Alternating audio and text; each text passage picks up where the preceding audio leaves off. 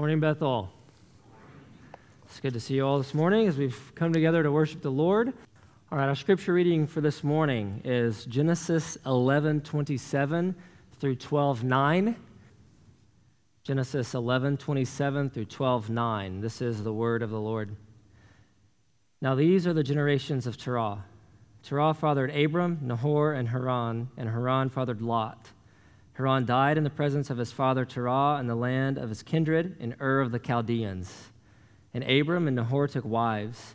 The name of Abram's wife was Sarai, and the name of Nahor's wife, Milcah, the daughter of Haran, the father of Milcah and Iscah. Now Sarai was barren, she had no child. Terah took Abram his son, and Lot the son of Haran, his grandson, and Sarai his daughter in law, his son Abram's wife and they went forth together from Ur of the Chaldeans to go into the land of Canaan. But when they came to Haran, they settled there. The days of Terah were 205 years, and Terah died in Haran. Now the Lord said to Abram, Go from your country and your kindred and your father's house to the land that I will show you. And I will make of you a great nation, and I will bless you and make your name great, so that you will be a blessing. I will bless those who bless you, and him who dishonors you I will curse and in you all the families of the earth shall be blessed. So Abram went as the Lord had told him, and Lot went with him. Abram was 75 years old when he departed from Haran. And Abram took Sarah his wife, and Lot his brother's son, and all their possessions that they had gathered, and the people that they had acquired in Haran, and they set out to go to the land of Canaan. When they came to the land of Canaan, Abram passed through the land to the place at Shechem, to the oak of Moreh at that time, the Canaanites were in the land. Then the Lord appeared to Abram and said, To your offspring I will give this land. So he built there an altar to the Lord who had appeared to him. From there he moved to the hill country on the east of Bethel and pitched his tent, with Bethel on the west and Ai on the east. And there he built an altar to the Lord and called upon the name of the Lord. And Abram journeyed on, still going toward the Negeb. That's the word of the Lord. You may have a seat.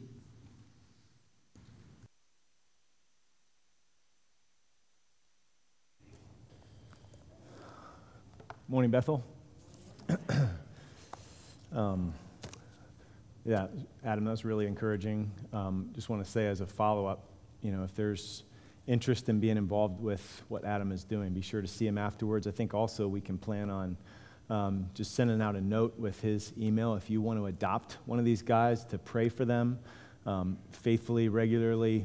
Um, I think you can support the ministry there by doing that. So we'll make sure that's available this week um, in one of the emails that we send out from the office. So we are um, doing a study through the book of Genesis, and we've come to chapter 12, end of chapter 11, beginning of, of chapter 12, as Tyler read uh, a few minutes ago. So uh, you might want to turn there in your Bibles if you're not there already. Um, and as you do, I want you to think of a pretty famous picture that probably all of us, most of us, have seen. Um, can you all picture the Iwo Jima flag raising photo from World War II? Okay, a few of you can't. I don't know about copyright issues, so I didn't put it up. But you know, it's like the six Marines, and the flag is like on a 45 degree angle, and they're like this, trying to put this flag up. Um, on the island of Iwo Jima. So even if you're not familiar with the picture, you can go Google it later. Um, but the main thing is do you know why that picture is so significant? Um, the photographer won a Pulitzer Prize for that picture. Um, you might not even know where Iwo Jima is. Well, it's an island in the South um, Seas, so south, wait, you know, south of Japan. Um, it's only eight square miles, little teeny tiny island like a postage stamp. It's 750 miles south of Japan. So, what's the big deal about this little tiny island, hundreds of miles from the mainland of the enemy? You know, after Japan bombed Pearl Harbor, 1941, this happened in 1945. So, the issue is that Iwo Jima was a, an important early warning system for the mainland of Japan. So, it was really important for the protection of the mainland. It was heavily fortified. And so, as the U.S. was closing in on the mainland of Japan, U.S. bombers were based on the Mariana Islands, which was like further from Japan, and Iwo Jima was like in the middle, okay? So, if you can picture that. So, this early warning system was a problem if these bombers take off from the Mariana Islands heading to Japan. Iwo Jima sees them, radios ahead to the mainland, and you don't have the element of surprise. So the U.S. forces invaded the island and eventually captured it, and they consequently weakened the Japanese ability to detect the approach, and they were also able to use it as like a landing strip for damaged bombers. But the significance of the flag raising was tied to what it meant, okay? It meant that the U.S. forces were claiming that territory for our side. It meant that we were closer to victory. And so that, that's why it was so profoundly important to the soldiers and the commanders. I mean, if you read stories of what happened, I mean, they were just jubilant when this flag went up because of what it meant. Um, I mean, it showed up in the U.S. papers two days later, and again, it's become this famous, iconic photo. Well, in Genesis 12, we actually have an equivalent to flag raising. You might go, wait a second, I, I just listened while Tyler was reading. What in the world are you talking about? Well, hang with me, I think you'll see. So there's an equivalent to flag raising. It's one of the most important things that we need to see in this passage. So um, encourage you to keep your eyes out for it as we go along. All right, so we're walking through the book of Genesis, studying chapter 12 this week. As we head into chapter 12, we're crossing into the latter half of the book of Genesis. Okay, so really big picture. Genesis is broken down into two parts. 1 to 11 is primeval history, 12 to 50 is patriarchal history. Okay? So 1 to 11 covers many, many, many generations. We don't even know how many. But then the text slows down and zeroes in on four generations for all of the rest of the book, chapters 12 to 50. So we're zeroing, zeroing in now on the creation of the chosen people of God, the Israelites, the fathers of the faith and their families. So, um, also, a little bit of context here if you're visiting with us or maybe you've missed a week. Last week we considered Genesis 11, the story of the Tower of Babel. And the people, as is, was mentioned earlier this morning, the people were seeking to make a name for themselves by building a city with this great tower. They were also rebelling against God's original purpose, right? God's original purpose was that they would be fruitful and multiply and fill the earth. They were made in his image, so they were to fill the earth with his glory. But what did they want to do? They wanted to hunker down and fortify themselves in one place for the sake of their own security because they were operating independent of God. They were, they were wanting to be self sufficient and they were selfishly ambitious. They were trying to make a name for themselves. So that term Babel is the same term that's used for Babylon as the Bible unfolds the kingdom and the city that comes to symbolize the city of man, like the world in all of its fallenness, God denying fallenness. And here's the funny thing where does this guy Abram come from? Okay, look at the end of chapter 11. Terah took Abram his son and Lot the son of Haran. This is verse 31 and Sarah, his daughter in law, his son Abram's wife, and they went forth together from Ur of the Chaldeans.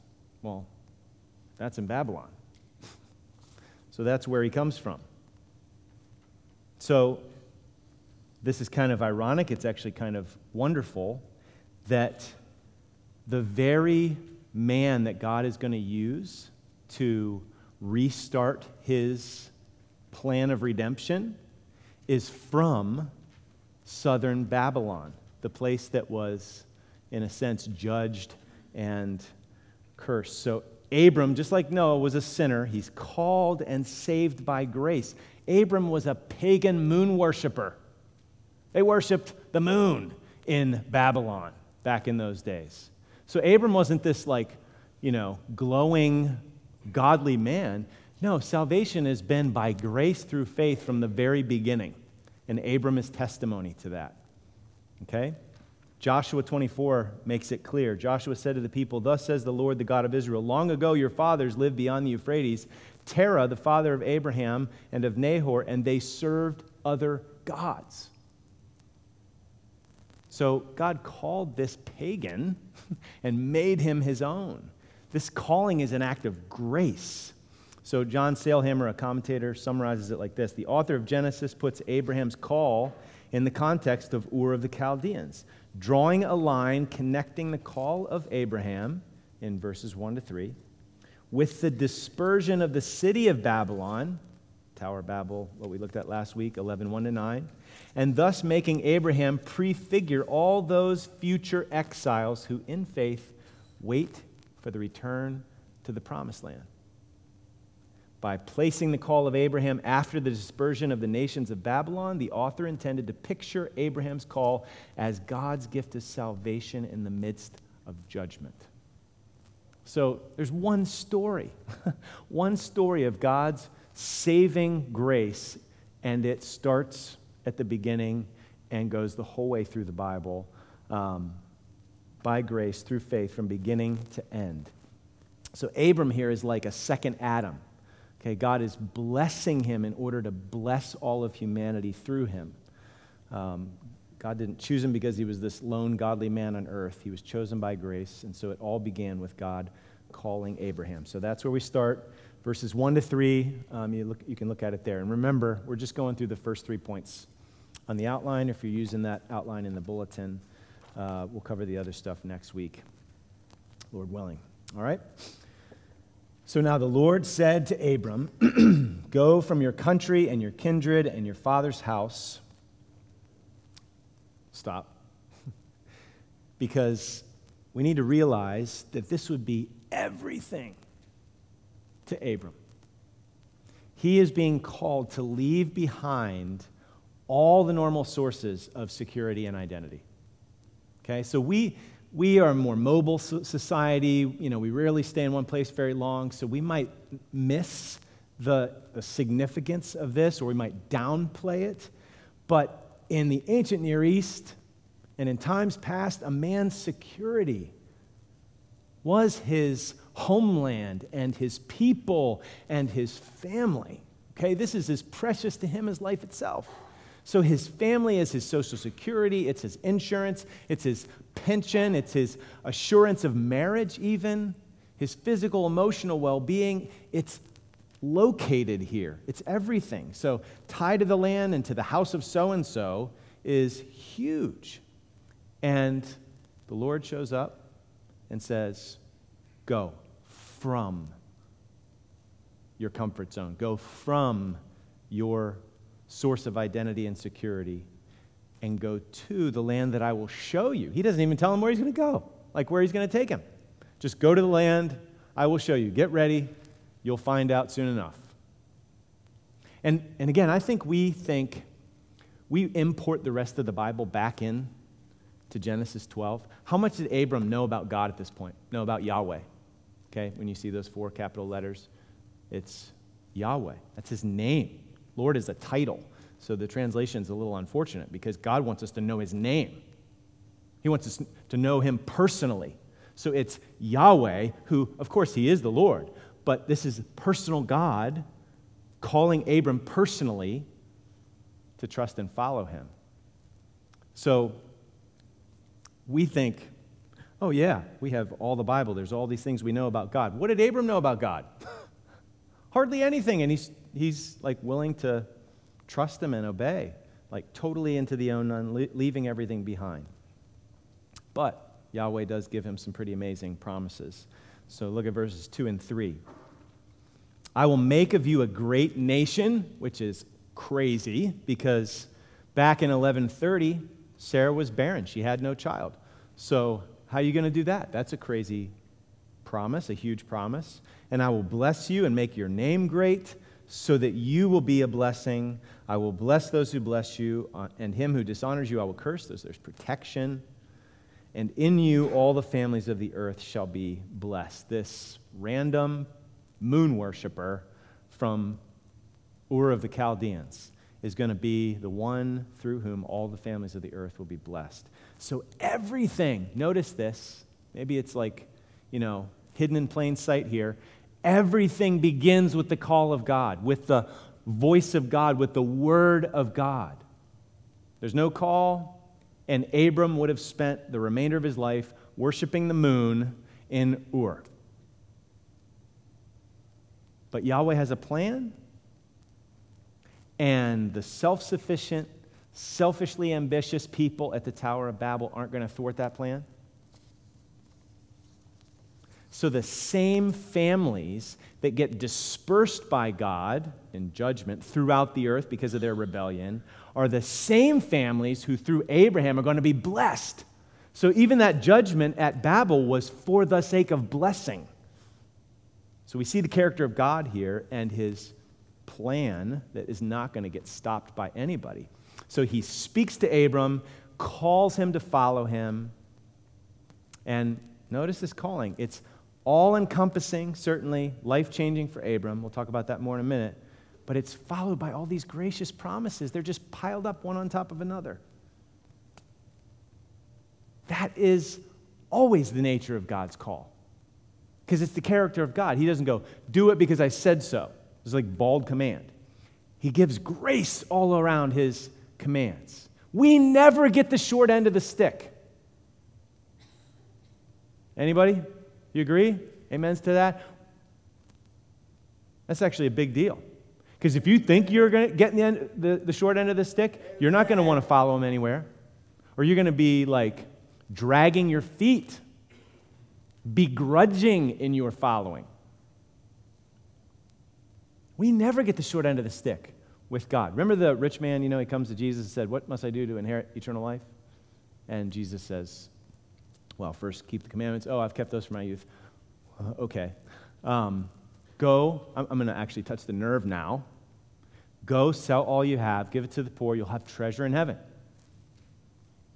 Did you hear that? Like the kind that moth, moths and rust, moth and rust doesn't destroy and thieves can't break in and steal.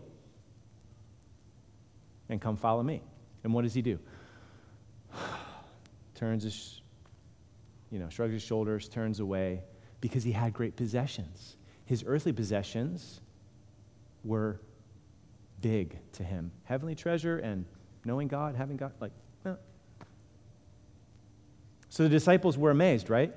Peter says, Well, we, have left everything to follow you. So, so what, what do we get? And Jesus said, Listen, you never get the short end of the stick. Truly I say to you, there's no one who has left house or brothers or sisters or mother or father or children or lands for my sake and for the gospel, who will not receive a hundredfold now in this time houses and brothers and sisters and mothers and children and lands with persecutions, and in the age to come, eternal life. How's that? It's kind of like the treasure hidden in the field. Yeah, you got to sell everything to buy the field, but if the field's worth 50 billion and your estate is worth 400,000, you're giggling all the way to the pawn shop. Or Jesus in Mark 8. So, so we don't mute the seriousness of the call and what it means to trust Jesus and follow him, calling the crowd to him with his disciples. He said, If anyone would come after me, let him deny himself and take up his cross and follow me. That's what faith looks like. You are repenting, turning away from selfishness, trying to be the Lord of your own life, and you're trusting Jesus and following him. Because, here's where it's not the short end of the stick whoever would save his life will lose it. But whoever loses his life for my sake in the Gospels, well, save it, will find it. What does it profit you if you gain the whole world and forfeit your soul? I want you to gain your lives for eternity. You're not going to get the short end of the stick. So, this is Abram's call to trust and follow. We know that he did. This is not a calling that's just a history lesson. Now, there's a sense in which Abraham is unlike us. We are not the father of faith. Like, we can't do this one to one, you know, parallel with Abram. We are not him. We don't have the same place in redemptive history. But on, another, on the other hand, this calling is very much like our calling. This is how God saves. This is how he accomplishes his purposes of spreading his glory among the nations. It's how his kingdom comes as individuals like you and me respond to his call. So, have you really heard and responded to the call of God? Counted the cost and really followed? Like, do you really believe you're not getting the short end of the stick? Go from all that is precious to you. Leave behind all your security, all your identity located in things and people that are not and cannot be your God or your Savior. This one sounds very similar. Matthew 10 Whoever loves father or mother more than me is not worthy of me. Whoever loves son or daughter more than me is not worthy of me. Whoever does not take his cross and follow me is not worthy of me, cannot be my disciple. Whoever finds his life will lose it. Whoever loses his life for my sake will find it. So leave your old life with self at the center and come, follow Jesus. It will cost you everything, but it will be worth it because we never get the short end of the stick if we're following Jesus. So it will cost you everything. You'll no longer be the Lord of your life, as if you really were in the first place, but you will bow to and submit to and yield control to another. So, yes, count the cost. You won't know where all He will take you and what He will ask of you. There will be lots of loss and risk, but it will be more than worth it. So make sure you include all the blessings in your cost benefit analysis. You will exchange guilt and shame and spiritual debt for pardon and cleansing and riches of mercy. You will leave behind trying to find your identity and security in your performance and successes and in your stuff, trying to atone for your sins, trying to prove yourself. And you will know that you are a beloved son or daughter of God, your Father, and that His acceptance of you is not based on your performance, what you've done, but it's based on the performance of Jesus, what He's done for you. It is finished on the cross. So we hear in the call of God to Abram an early echo of the call of Jesus to follow him, for you and I to follow him. Jesus calls, he makes promises. Those promises are future by nature, right? I will be with you. So we've got to trust if we're going to follow. So let's look now at Abram's response. He had to trade all the, all the known for the unknown, the tangible and the visible for the invisible and intangible. So he would know God, but he wouldn't know where God was taking him. And he was be, being called to walk by faith into the unknown with the one who was making himself known to Abram and making known his promises. Okay? You know, part of the fulfillment of those promises, he wouldn't even live to see. I'm going to make you into a great nation. I'm going to give this land to your descendants. So, obvious call to faith, which is point number two. We trust and follow. Look at verse 4. So, Abram went, as Yahweh had told him, and Lot went with him.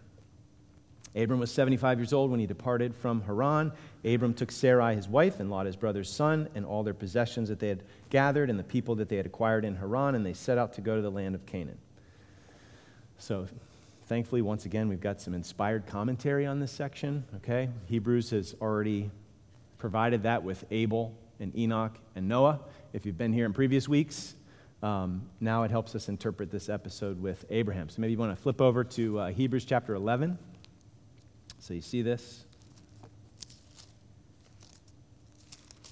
If you're using the Pew Bible, you can find what we're looking for on page 1007.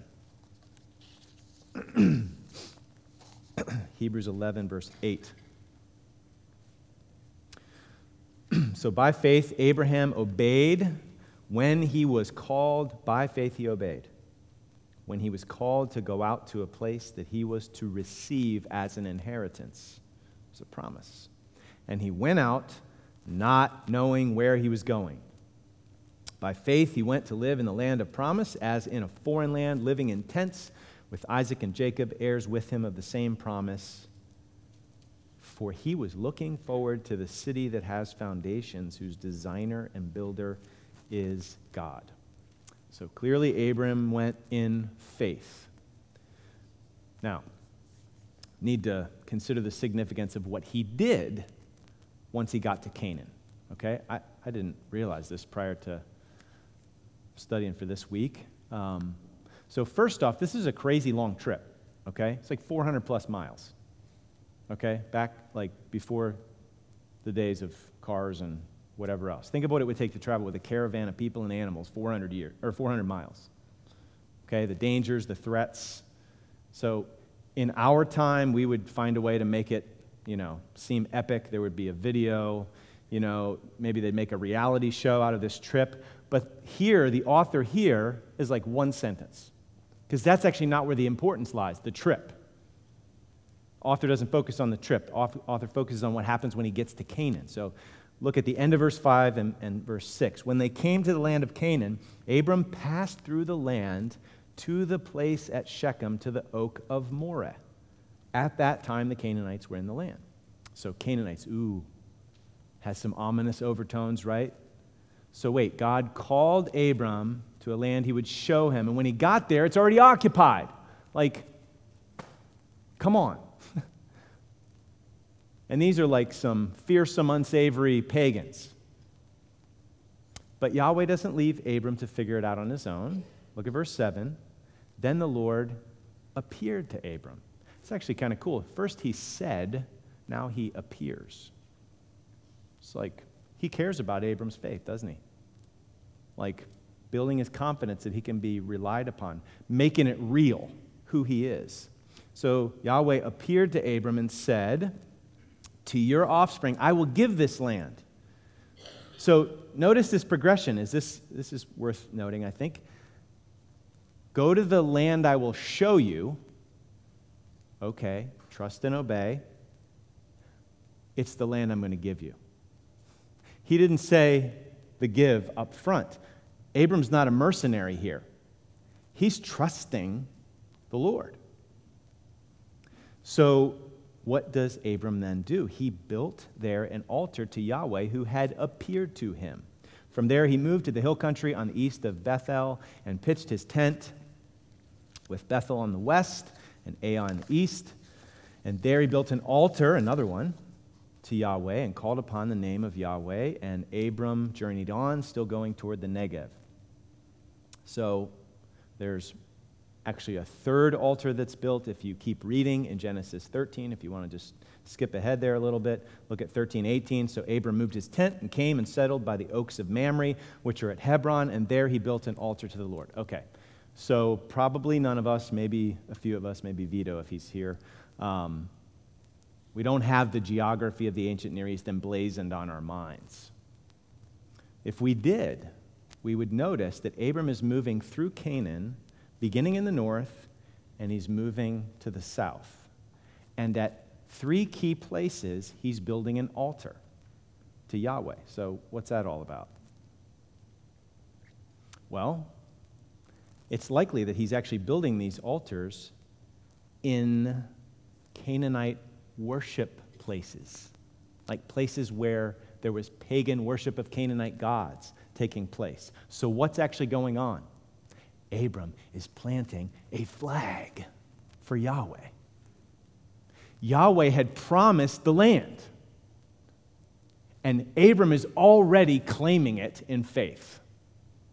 He's building an altar, a permanent structure to put the Canaanites on notice that this is Yahweh's land. So, do you see how he's trusting this God and his promises? Like he's putting his mortar where his mouth is. I just came up with that on the spot. Yeah, you can.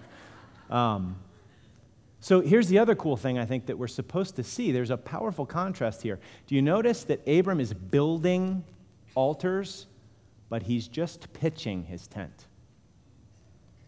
Come on. Anybody see what's going on here? He's not about himself. Do you remember back in Hebrews 11? By faith, he went to live in the land of promises as in a foreign land, living in tents, temporary dwellings heirs of the promise. Why? Because he's looking forward to a city that has foundations, whose designer and builder is God. Abram is not about making his name great, even though God promised to make a name for him.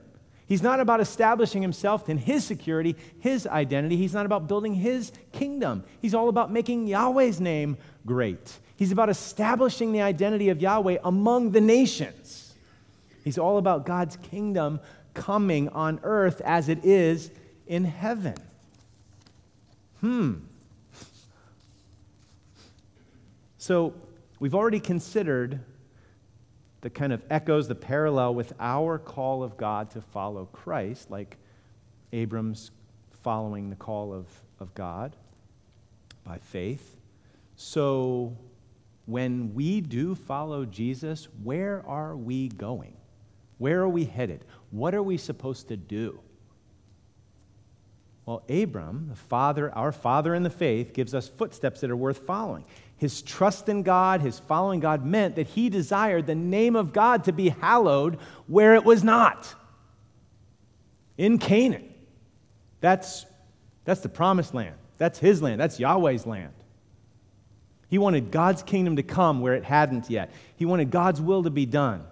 And he knew that his faith and obedience was part of how that prayer would be answered.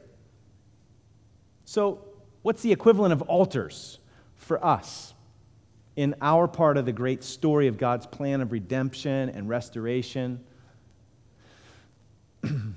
Because God is at work to fill the earth with the glory, with the knowledge of his glory as the waters cover the sea, right? So, what would you say? What, what, what's the equivalent of an altar? That'd be something worth thinking about this afternoon. I'll give you a few thoughts to kind of prime the pump here. How about how your family, how you personally and how your family lives? Okay? So, you remember when Joshua spoke to the people at that time of covenant renewal in Joshua 24? He said, If it's evil in your eyes to serve the Lord, choose this day whom you will serve, whether the gods of your fathers, uh, the, the gods your fathers served in the region beyond the river, or the gods of the Amorites in whose land you dwell. But as for me and my house, we will serve the Lord. I'm planting a flag right here. This family belongs to Yahweh, and it's going to shape the way we live. Now, I know that's hard, but we can pray and we can labor and we can repent of our failures and we can seek more grace so that we can actually live like that as families in this community He's planted us in.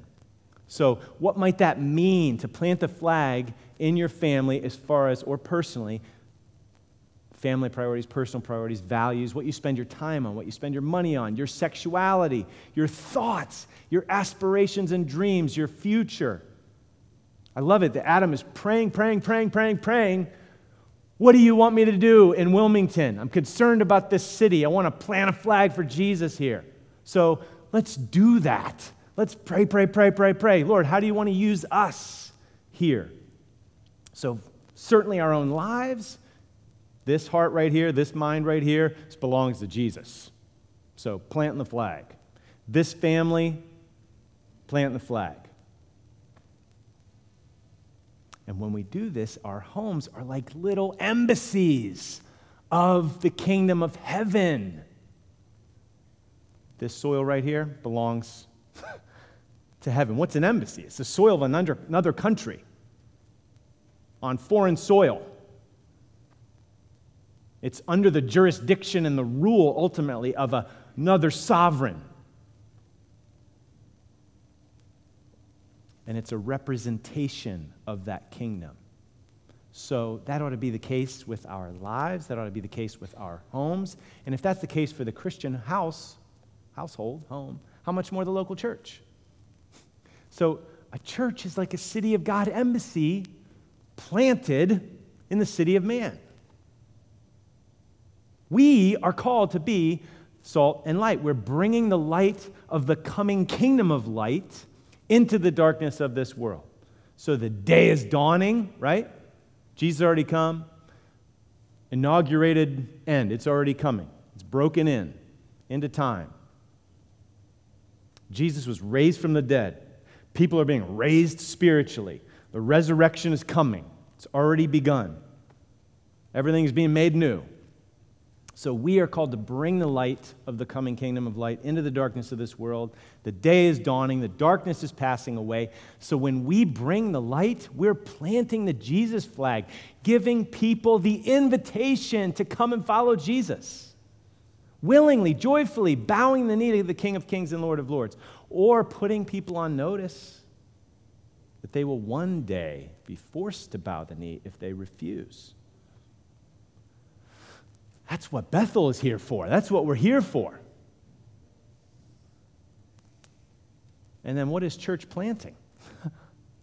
if, if this is what we're called to do, it's claiming God's territory for him, isn't it? It's already his. The earth will be filled with the glory of the Lord as the waters cover the sea. And if we get captivated by this vision, we're going to follow Jesus on mission and claim more ground for King Jesus, and Bethel just might be used of God to plant more churches in this area and beyond. You go, well, we're not even growing here. We're not planting churches. Like, okay, well, maybe it's because we don't believe this. maybe we need to just look in and say, okay, who's, who's ruling this land right here? This here, this here, my family, my life, this church. And where do I need to repent and trust Jesus and follow him and just see what he would, and pray, pray, pray, pray, pray, and see what he does.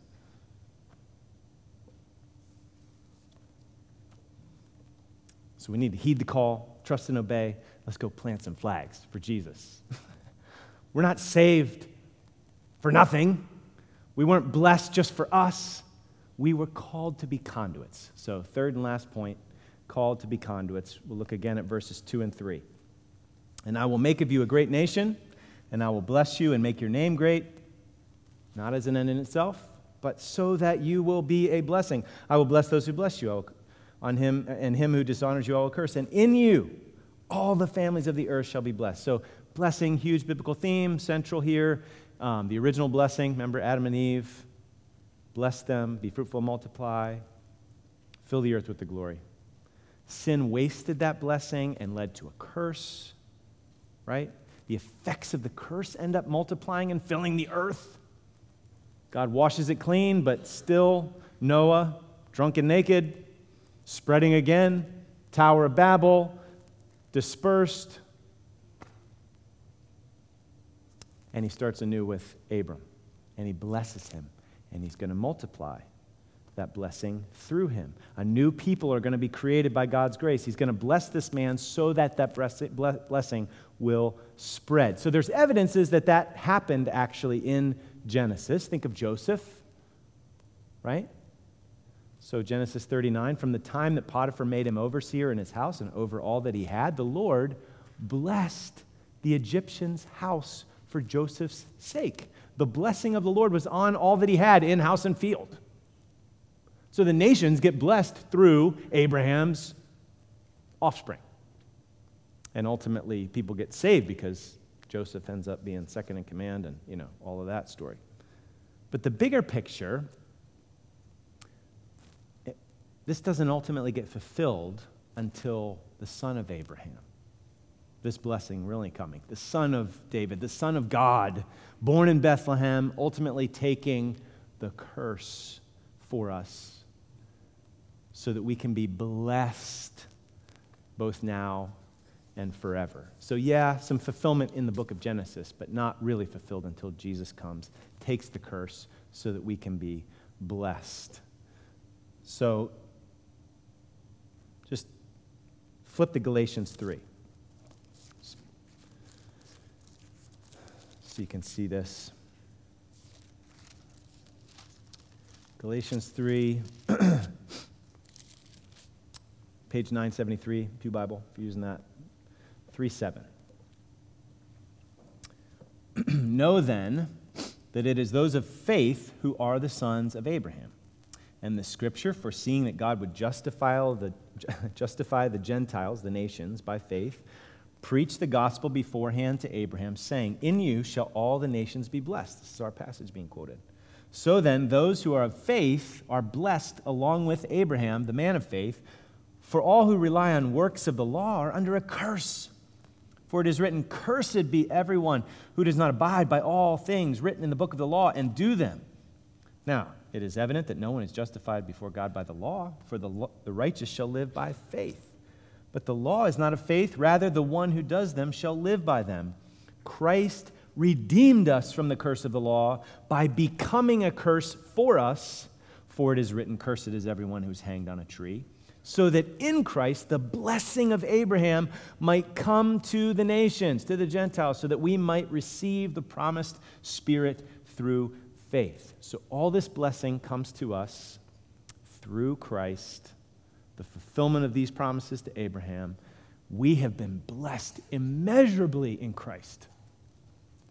Like Ephesians 1 Blessed be the God and Father of our Lord Jesus Christ, who has blessed us in Christ with every spiritual blessing. And then he just goes on to enumerate blessing after blessing after blessing after blessing after blessing. blessing. And all of that blessing is given to us not to just get stuck in the little cul de sac of our lives, our comfortable lives. No. We're blessed and called to be conduits, to pour out that blessing on others right? Water that sits gets stagnant. We're called to be streams of blessing to others, not receptacles of blessing just for ourselves. So, what gifts, what talents, what experiences has God given you that you can leverage to bless others in the interest of planting a flag for Jesus in this community? Let's pray for this. Let's encourage each other and trust and obey and follow Jesus wherever he leads us, leads us. So we, we plant flags by passing on the blessing that we've received in Christ. So think about it this way just one quick little thing, and then we'll be done here. Can you imagine how later generations, and I'm thinking particularly of Joshua and the people entering the promised land, how encouraging this would be? So the land was inhabited, and Abram went from top to bottom and said, This is Yahweh's land. And what were they about to do? the land was inhabited. These people were really big, scary. But this is Yahweh's land. He's done it before, He can do it for us. So, following Jesus gets scary. Sometimes we want to shrink back and save our lives. But do you see the cloud of witnesses cheering us on to throw off whatever hinders and fix our eyes on Jesus and run the race that He sets before us. Let's pray, pray, pray that we'll trust Him no matter what and encourage each other so that we can plant the flag of King Jesus here in Wilmington. So, how can you bless those in your life with the blessing of the gospel today, tomorrow, this week? I think we first need to rehearse the gospel to ourselves every day, making sure we're not feeling like we get the short end of the stick. Oh, no. Got all this blessing, and it's for not just me, it's for somebody else today. So maybe a little stick 'em note on your bathroom mirror. Rehearse the blessings and ask God who He wants to bless through you today. We are not just recipients of blessing, but conduits of blessing. We are given grace to give grace. And this is the fruit of living faith, Abrahamic faith. So we're going to close with a song that's actually a prayer.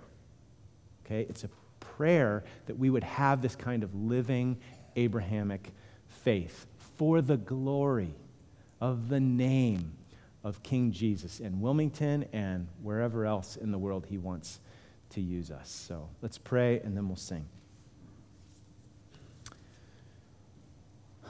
Father in heaven, you are our Father by your amazing grace toward us in Christ.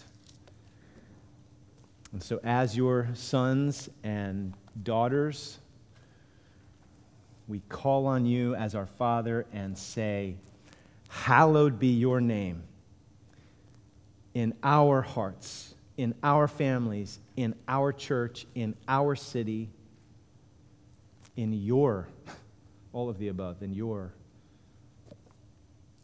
in your world. Your kingdom come.